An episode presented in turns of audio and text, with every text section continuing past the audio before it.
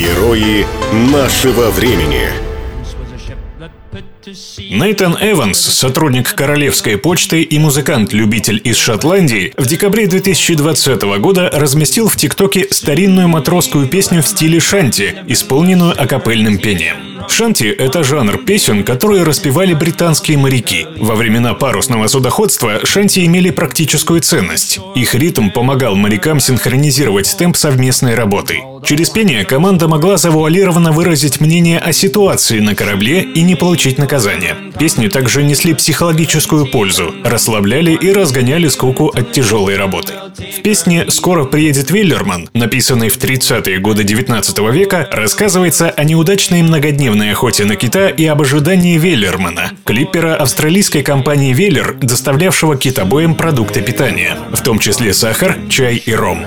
Важной функцией ТикТока является возможность записывать дуэты с автором клипа, не используя операции монтажа. К Нейтану посыпались бесчисленные просьбы от других тиктокеров спеть дуэтом. К дуэтам добавлялись все новые исполнители, и к январю 2021 года были записаны десятки версий. Добавлялись голоса разных тембров и музыкальные инструменты. Песня суровых новозеландских китобоев стала флешмобом, подхваченным тиктокерами по всему миру.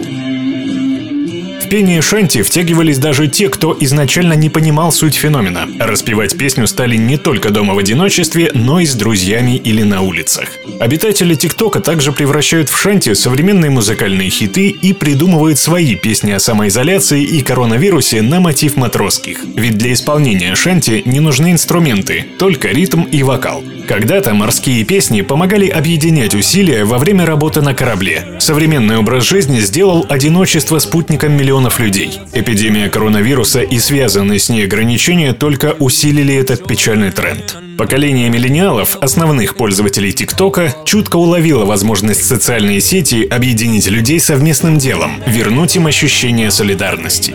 Сегодня ТикТок многим представляется символом стремительной деградации общества. Мы же отметим, что в умелых руках он превращается в инструмент сплочения человечества.